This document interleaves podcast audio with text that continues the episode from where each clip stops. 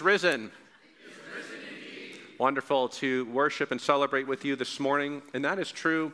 Uh, I want to invite, want to welcome all of you, uh, those who are here today as members of our church and those who are here as guests. I want, to, want you to know it is our deepest honor to welcome you today in the name of Jesus Christ. And that's true whether you are joining us today believing uh, in historic Christian faith or whether you're here not quite sure what you believe, or perhaps even believing something else, I want you to know it is our mission to show you hospitality uh, in the best way that we can. So we would love to uh, serve you and welcome you. Uh, to that end, if you'd like to connect with us further, uh, you can sign up for our weekly emails by texting the word hey to the number on your screen, and it'll give you some information there to sign up. And that's just like a first step that you can take you know, to kind of get to know the church a little bit more. If you're saying, I've been visiting here, I want to take another step, super easy, send a text. You're welcome to do it right now.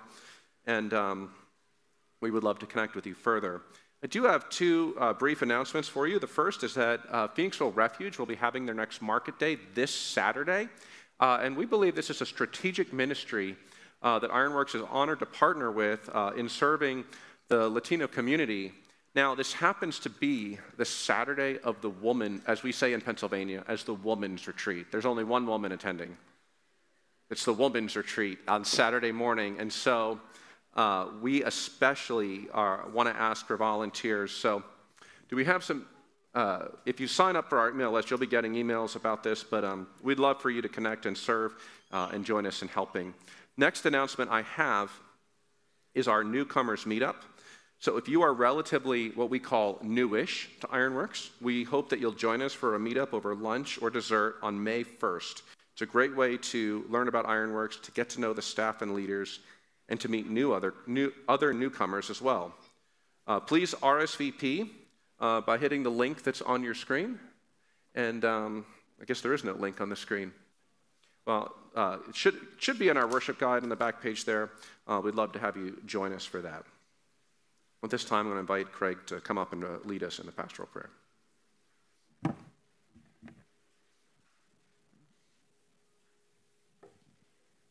Let's go to the Lord in prayer. Lord, we thank you that you have uh, conquered death, that you have uh, risen from the grave. Uh, Lord, we look around the world and we still see uh, the effects of death and sin. Lord, we we look at what's happening in Ukraine and, and our heart breaks. Lord, we pray that you would that you would end the war there, that you would provide protection for those who are suffering, who are those who have lost, lost loved ones. Lord, we pray that you would provide comfort. Lord, we pray that you would that you would remove Putin from power so that he would no longer be able to uh, to wreak this sort of devastation. Lord, we, we pray that you would that you would cause peace to spread, uh, that you would uh, cause suffering to be alleviated. Lord, we, we pray for the, the ramifications of this that we have not seen yet. Uh, Lord, that um, the food shortages that may be coming for those who uh, are hungry, Lord, we pray that you would provide for them. We pray that you would, in your mercy, pour out grace. Lord, we, we ask that you would uh, be at work in the world so that we might see you as a great and power, the great and powerful God that you are, that you would cause peace to go forth for your glory. Lord, we pray for our country, we pray for our town, that, uh, that you would promote peace and justice. We pr- pr- Lord, that you would cause our town to prosper. Lord, we pray for those who are sick, that you would provide healing. Lord, we pray that you would um, not allow the coronavirus to, uh, to have a resurgence, but that you would cause it to, to be eradicated or, or neutralized.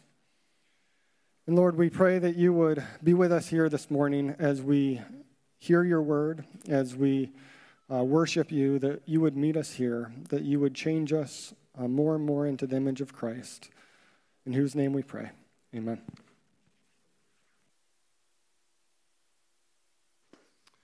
Okay, well, let me invite you to turn uh, in your worship guide to page 12. And I'm going to read the passage that's printed there and then invite you to respond um, as, as, indicated below. Hear now these words from uh, the, Paul's first letter to the Corinthians, chapter 15, verses 50 through 58. I tell you this, brothers flesh and blood cannot inherit the kingdom of God, nor does the perishable inherit the imperishable. Behold, I tell you a mystery. We shall not all sleep, but we shall all be changed in a moment, in the twinkling of an eye, at the last trumpet. For the trumpet will sound, and the dead will be raised imperishable and we shall all be changed. For this perishable body must put on the imperishable, and this mortal body must put on immortality. When the perishable puts on the imperishable, and the mortal puts on immortality, then shall come to pass the saying that is written Death is swallowed up in victory. O death, where is your victory? O death, where is your sting? The sting of death is sin, and the power of sin is the law. But thanks be to God who gives us the victory through our Lord Jesus Christ. Therefore, my beloved brothers, be steadfast, immovable, always abounding in the work of the Lord, knowing in the Lord your labor is not in vain. This is the word of the Lord. Let's pray together. Father God, we come to this time and we have sung these songs. Uh, we have uh, responded uh, to the declaration that you are risen as we enter into that this morning. But Lord, I recognize that we come here from all kinds of different places. Lord, even though we all typically are here festive uh, and excited, Lord, I know that some are here uh, and they are weighed down by their circumstances, they are weighed down by unfulfilled longings, uh, some by worry and anxiety, others with deep uh, and long term sickness in their bodies. Some are here uh, in crisis in their families, uh, and others are here in crisis of faith. And Lord, so I, I, recognize, Lord, that we come from very different places, but I pray that you would give us grace to see that in the way that matters the most, that we do all ultimately come the same. Uh, each and every one of us, from the smallest child uh, to the most senior saint, has come here with an overwhelming and unrelenting need to hear from you, to know you, to be changed by you. I ask, Lord Jesus, that you would open our eyes to behold your power and your glory, to enter into the reality of your resurrection and all that it means for us in our lives. We pray this in your name. Amen. Amen. Well, good morning and welcome. It's great to be with you. One of the privileges I have as your pastor, uh, for those of you who allow me to, is that I have the privilege of walking with you as you face longings from the Lord. Right? So, for those of you who are here visiting, you don't have a pastor, you're wondering, what's the point in having a pastor? One of the points is that uh, when you have a pastor in your life, you're able to go to that person and say, I want to confide in you what I long for, and I to ask that you would pray with me. And one of the privileges I have is being able to do that, and in, in some cases, not all, but in some cases, being able to celebrate with you when the Lord hears our prayers. Some of the, some of the greatest uh, experiences I've ever had in this role is sometimes it takes one year, sometimes it takes two years, sometimes it takes five years to sit with a person or a couple or a family uh, having done battle in prayer and then to celebrate. Right? So I prayed with some of you for children. I prayed for some of you for your families. I've prayed for jobs. I've prayed for needs. I've prayed for uh, all kinds of things now, but they all tend to have they all tend to fall into these categories. And I want to ask you this morning, right? What are those things in your life that you are longing for today more than anything else? They do change, right? They do change. What is it that you are longing for today? The one or two things, top one or two things that you're longing for today more than anything else, okay? You got it? Does anyone not have it? Is anyone so absolutely, completely content in life that you're like, Darren, I have no idea? If you are, I want you to mentor me. So I want you, we can switch roles. I'll be the congregant, you be the pastor. Um, yeah, so we, I want to I wanna point this out, and I'm asking you this question because to understand Paul's argument in this passage, he, what he's trying to do is to bring out the relevance of the resurrection of Jesus Christ in your daily lives. Okay, that is his mission in 1 Corinthians 15. Now, it's hard for us to probably appreciate this, um, but the early church, in fact, the church throughout all the ages, has been a group of people that live in controversy, right? So some of you, you know, you think Ironworks has like less controversy than other churches, and we do, right? We're, and that's because we're chill. You want to get to know who Ironworks is? You want to get to know who I am? I'm just chill most of the time. I only get excited about a few different things, right? But usually someone comes in, and they say, Darren, the church is on fire. And I'm like, really? Are you sure? Um, actually did happen once when Sam was doing his, you know, incense thing. We thought the church was on fire and like scared the maintenance people. Right? But most of the time, you know, we're chill to controversy, but we do have controversies, right? If you remember, we had this mask mandate thing that does anyone remember masks? Right? Some of you have them on, right? But we, you know, this was a big deal, uh, whatever it was, two years ago, right? And then we had this other controversy of like, you know, who's a Christian supposed to vote for? and this kind of thing. And then we still have, you know, this uh, in church more broadly in America, this controversy over how are we to think about gender, right? Some people have strong opinions disagreeing, right? And one of the things that this passage brings us into is the fact that the church having disagreements and controversy is not something that's new. I wonder if any of you could name the top, uh, what I think are the top two controversies in the New Testament. Does anyone know what they are? Any, anyone besides the Reverend Doctor? Yes, St. Patty. You're going to have to scream because I can't hear. Legalism. That was, yes, good, good. Legalism, and expressed how, right? How is legalism expressed in the New Testament in its form of controversy? Does anyone remember? What was the number one question of legalism in the New Testament? Yeah, should you circumcise your sons? Right? That was, that was where the battle was fought. And for us, right, I want to tell you, I have only been asked this question twice. Okay, one of them was my wife. and, you know, I think I've gotten it from one other person. They just pull me aside and like, yo, Pastor, we think we're having a boy. What do we do? And, you know, I just felt like I had earned every dollar that I made in that decision because I was going to permanently affect the physicality of one of our newest members, you know, in my response. Right? So that was, that was a controversy back then that was hugely, hugely significant, right, that we have record of in the New Testament. But there's a second one that comes up in at least two places, right? And that is the question of do the dead rise?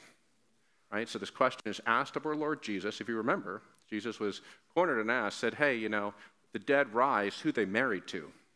Right? That, that was, these folks thought that they had Jesus cornered when they said, you know, how, if the dead are rise, and how does marriage work in heaven? And some of you have had that question, right? How does it work?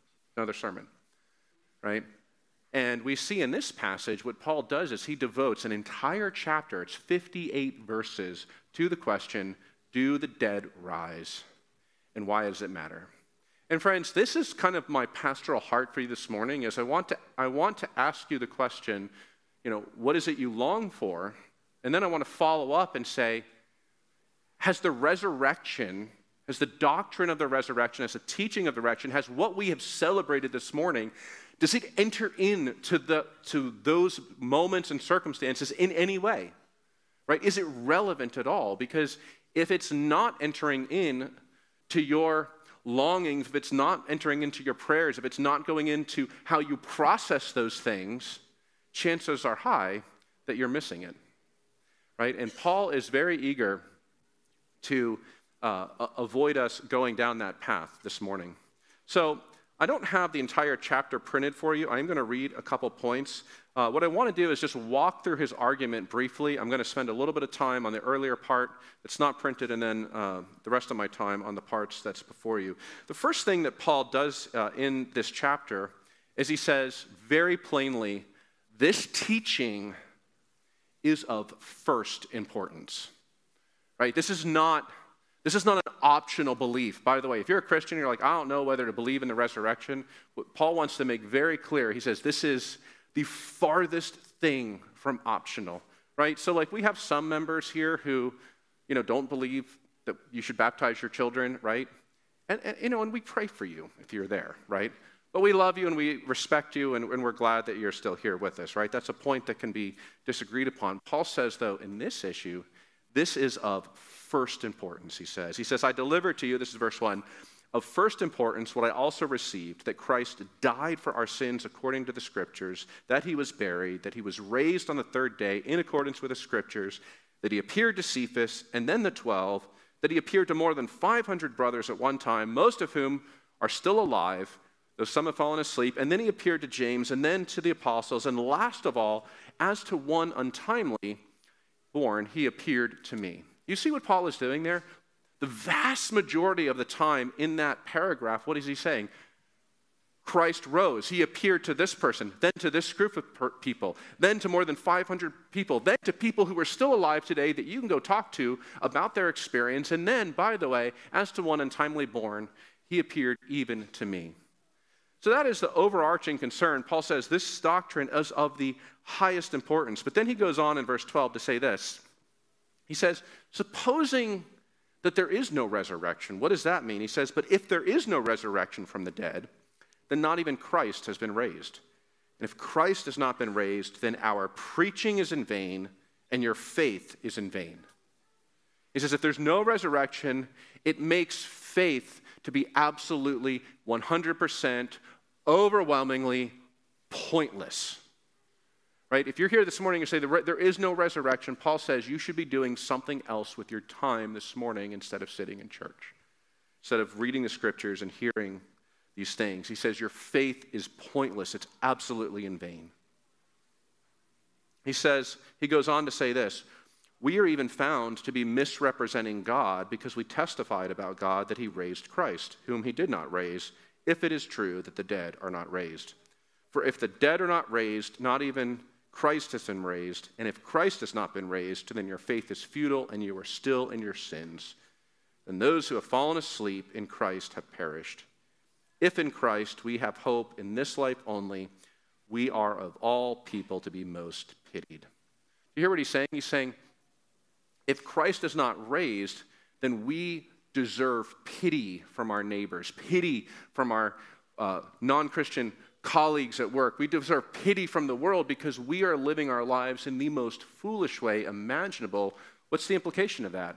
So much of the way that Paul was living his life and calling his people to live their lives. And God is, through the scriptures, calling you to live your lives this morning. He's saying, all of these exhortations, they all hang on the certainty that you will be raised from the dead.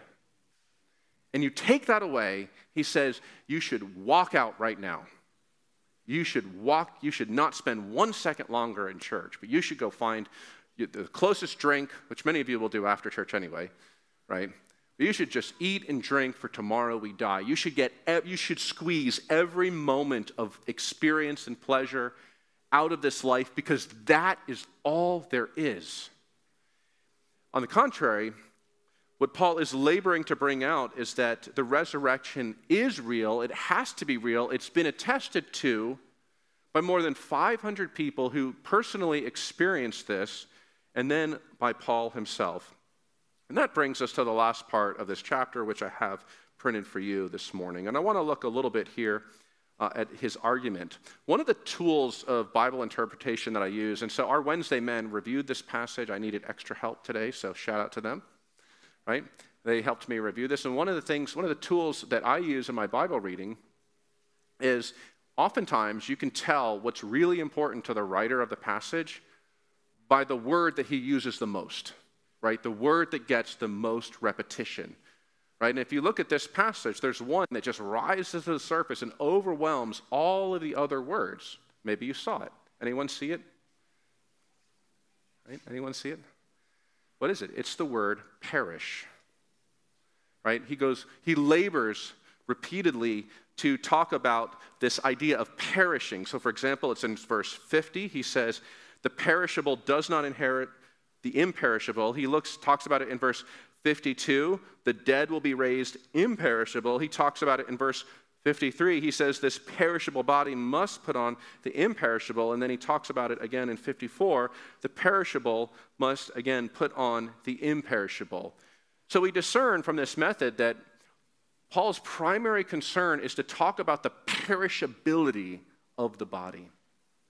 And his, over, his overriding point in that is that the, the property of perishing, right? Does any, you know, do you guys know what that is? It's really easy to get a picture of this, right? Just buy something that's labeled on it perishable and then leave it in the sun for two weeks and then bring it in and see how it smells, right? That's all you have to do. Just buy something, go to the store, you can do an experiment, right? Buy, go to the store, buy something that's perishable, and then leave it in your hot car for two weeks and see how your car smells, right?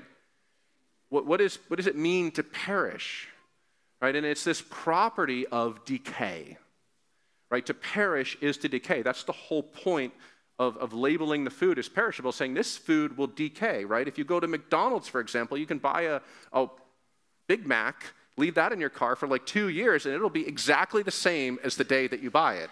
it they have somehow engineered this thing to never perish, right? People have found them in landfills, and they're like, look, good as new, right? I don't know how they do that. It's pretty cool. But on the other hand, though, if you go and you buy something that says perishable, it's going to stink after some time and what that, what that smell is communicating to you is that it is in decay. And Paul's overwhelming, overriding point in this part of the chapter is he's saying, listen, to decay is incompatible with the coming age.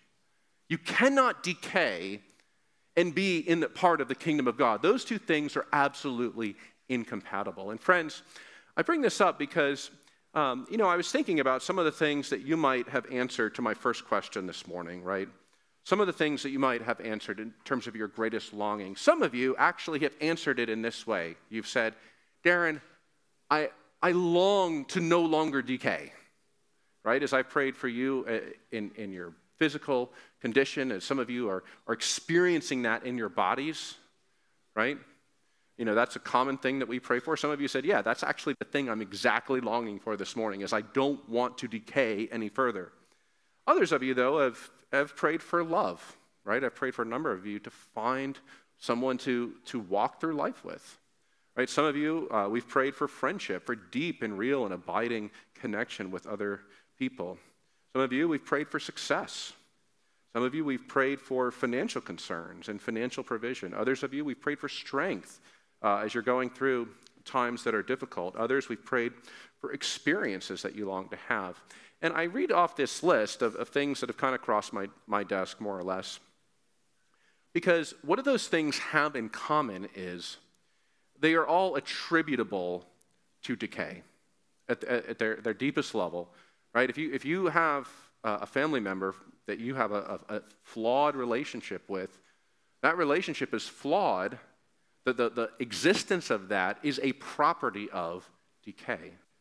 Right? It's all, you can trace all of those longings that you have, right? They all eventually, at the, at the end of the day, overwhelmingly at the foundational level, they are all properties of decay. And they all uh, source, find their origin story in Genesis chapter 2, where God says to the man and the woman, He says, in the day you eat of the fruit, in the day sin enters your life, you will surely die. And of course, they don't, you know, their, their liver doesn't stop working in that moment, right? Go on to live to like 900 something, right? But from that point on, they experience the decay of all kinds of things. And then to crown it off, to, to top it off, is the decay of the body where they breathe their last. Right? And it's important that you see this because it's Paul's overwhelming point. He's saying, if you feel like your property of perishing, right, dealing with that is optional, then it is impossible for you to live out your faith in accordance with how God calls you to and how he expects you to. That we'll see that at the end. But he's saying, how, how could we continue to be in a perishable state? if in fact the kingdom is coming. And then he quotes uh, this, this wonderful passage here. Um, he, he looks back to the Old Testament and he says, What will come to pass is this saying, Death is swallowed up in victory. O death, where is your victory? O death, where is your sting? And as he looks at that, he then goes on to this point. He says, You must transform from your state of decay to a state where you will never perish. And the way that God will accomplish that is listen to the, the absolutely uh, graphic nature of his language. How does God accomplish that? How does God take you and your decaying and all that that means in your life right now, as summarized by those unfulfilled longings that you have, right? And will be will climax on your deathbed, right? How does God deal with that issue in your life? What is his answer to that? What is his solution to that? How is he accomplishing it? Listen to the graphic nature of it when he says, Answer of God is to swallow death. He will swallow up death. Why in the world does he use that language? Right? I have never once said to a, to a church member, but maybe I will now. Right? I've never once said to someone who's like, Darren, really wish this about the church would change. I really wish you would get on this. I have never in my career ever said, I'm going to swallow your problem. right? um, now, that would probably earn me like an early sabbatical, so maybe I'll try it. But why this language of swallowing death, right? Why not some other language, right? Why not nuking it or, you know, blowing it up? Why swallowing it? And of course, uh, it's because the story of Jesus Christ and his, the testimony of his life, the testimony of his work, is that Jesus himself would have to absorb it into the deepest part of his person. And friends, that is the heart of the Easter message. Right? The heart of the Easter message is in twofold. Right? You will, if you are in Christ, you will one day no longer decay. All of the longings that you have all of, the, all of the hopes that you have will be absolutely blown away by the provision of God in the coming age. Right? The, the, the, the way that you long to feel in your bodies, those of you who are experiencing this physically, you will be absolutely overwhelmed with how, what he, the body that He provides for you, the physicality of it. Right? Those of you who long for healings in your relationship, healing in your relationships, right? That you long to have a certain kind of connection to other people. In the age to come, it will, it will be beyond your widest expectations. And the way that he accomplishes that, the method of Christ to bring that about, is to drink deeply of all that is wrong with you and with this world. And the passage refers to it as swallowing. Right? He says that Christ swallowed up death that it's been swallowed up in victory. And then he goes on to say, the sting of death is sin, and the power of sin is the law.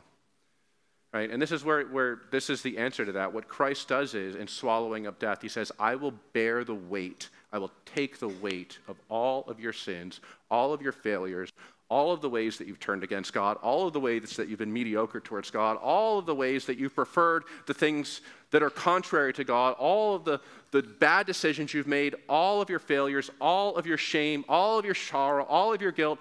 I will carry the weight of that. As the prophet says, surely he has carried our griefs, surely he has borne our sorrows. And as the scripture declares that, it offers to you to be an heir of this promise if you will lay down your rejection of Christ and you'll say, Christ, I accept what you have done. I want in on what you have done. I want to be resurrected. I want to experience the imperishable. I want to experience life without decay. And if you will do that this morning, if you will come to Him as you are, broken, flawed, sinful, messed up, right? You know what you'll find? First of all, you'll find a family here of people that are just like that. Every single person here, led by yours truly, is deeply flawed, broken, sinful, messed up. But somehow we find ourselves in this position of saying, I, am, I cannot believe that Christ loves me the way that he does. And I want to invite you, if you're, on the, if you're kind of like on the outskirts, you're sort of like dating the church or, you know, hanging out with the church, whatever, whatever we call it these days, I want to invite you to come in.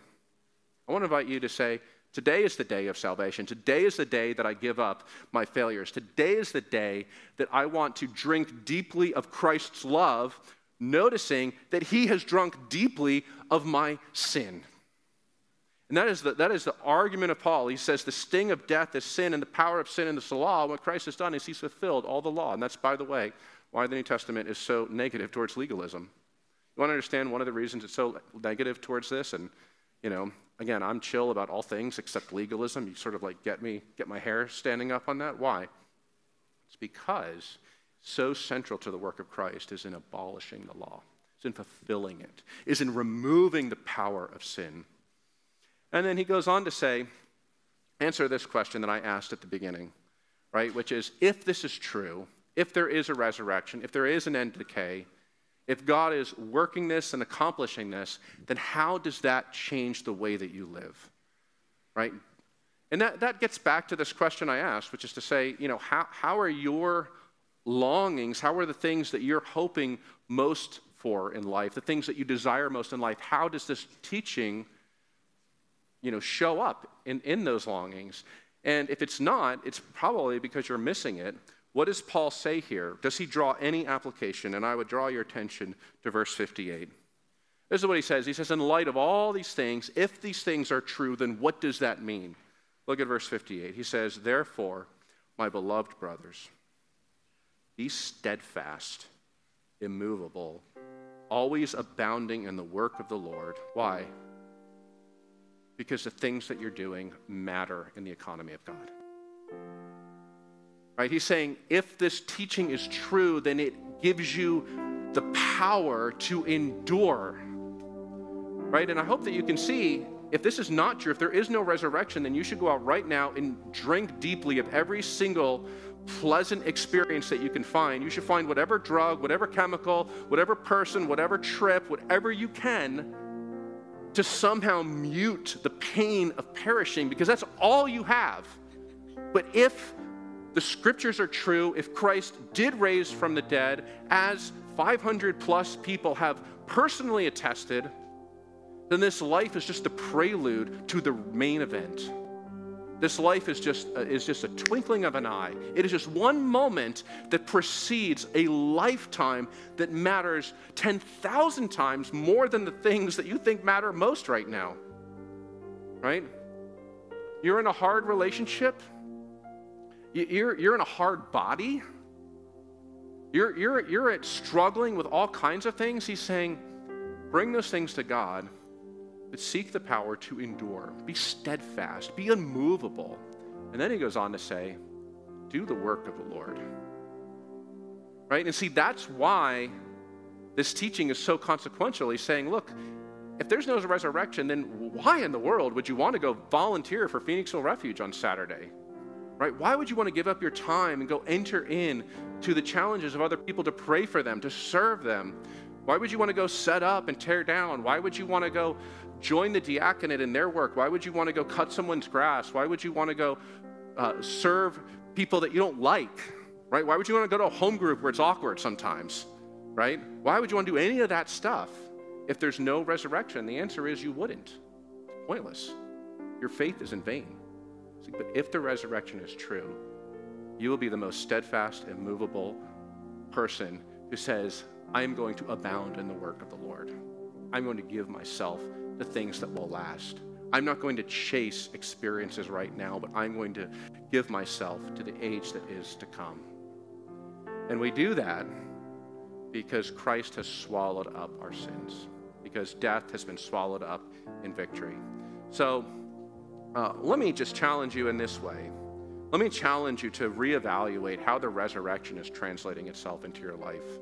And that's true whether you're here or not. Uh, sure, if you're a Christian today or if you've been a uh, Christian member of the church for 10 years, 20 years, 30 years, it's true for all of us. It's time to reevaluate our, uh, these questions. And it's time to come to Christ. And it's time uh, to be renewed in our steadfastness and in our work of the Lord, knowing that our labor is not in vain. So, would you please stand as we approach this table?